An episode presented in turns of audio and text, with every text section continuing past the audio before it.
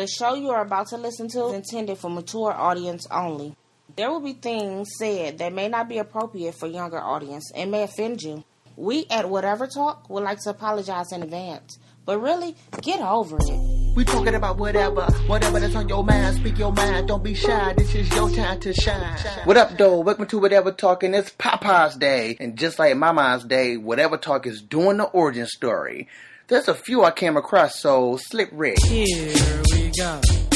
Once upon a time, not long ago. Hey, Rick, Rick, my show. Thanks, man. Hit it. Oh, run, Dougie too. Okay, thanks to the two U's. Alright, now it's a little hazy on how far back Father's Day goes, but it can be traced back nearly 4,000 years in the city of Babylon, where a boy named Elmesu, E Think that's how you pronounce his name. Anywho, he carved a message on a card of clay, wishing his father good health and a long life on whatever day Papa's Day was celebrated on. Ah, a father and son's love. That's wonderful. Moving ahead some thousand years to the 1900s, where a one time commemoration for 362 men who died in an explosion at Fairmont Coal Company mines in Monaga. That's how you pronounce that city.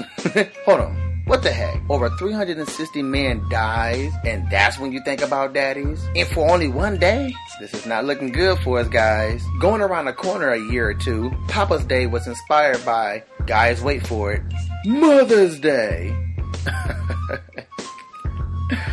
Mrs. Sonora Smart was inspired when listening to a Mother's Day sermon given by Ann Jarvis. That's that chick behind the Mother's Day movement. Back to Sonora, her dad raised her and her five siblings.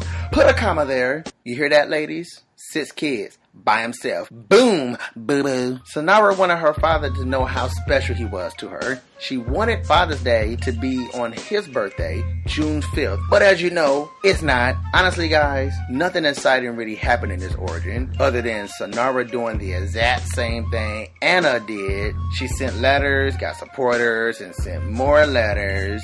And again, hard work paid off. In 1924, a different president signed off on it, President Calvin Coolidge. But in 1972, a congregational act was set, making the third Sunday in June the official not do that much for your daddy day all over the nation. Now, I was hoping that this origin story would be somewhat exciting, just as exciting as the Mama's Day origin. But what can be expected? It's Papa's Day. What do we really get? This. Over 300 of us die, and now they think about us. Is that what it takes?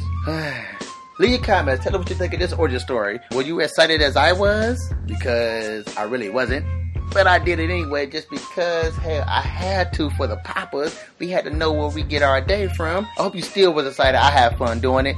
Tell us what you think.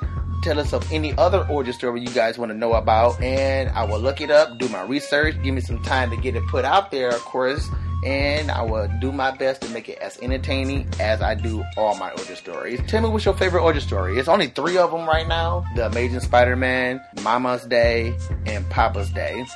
But out of those three, tell me what was your favorite one? I really enjoyed the Spider-Man one because it's very bizarre, me personally. But I really love the work I also put into the Mama's Day one and this one. So until then, if it ain't nothing else, again, I'm talking to myself. It's just me here.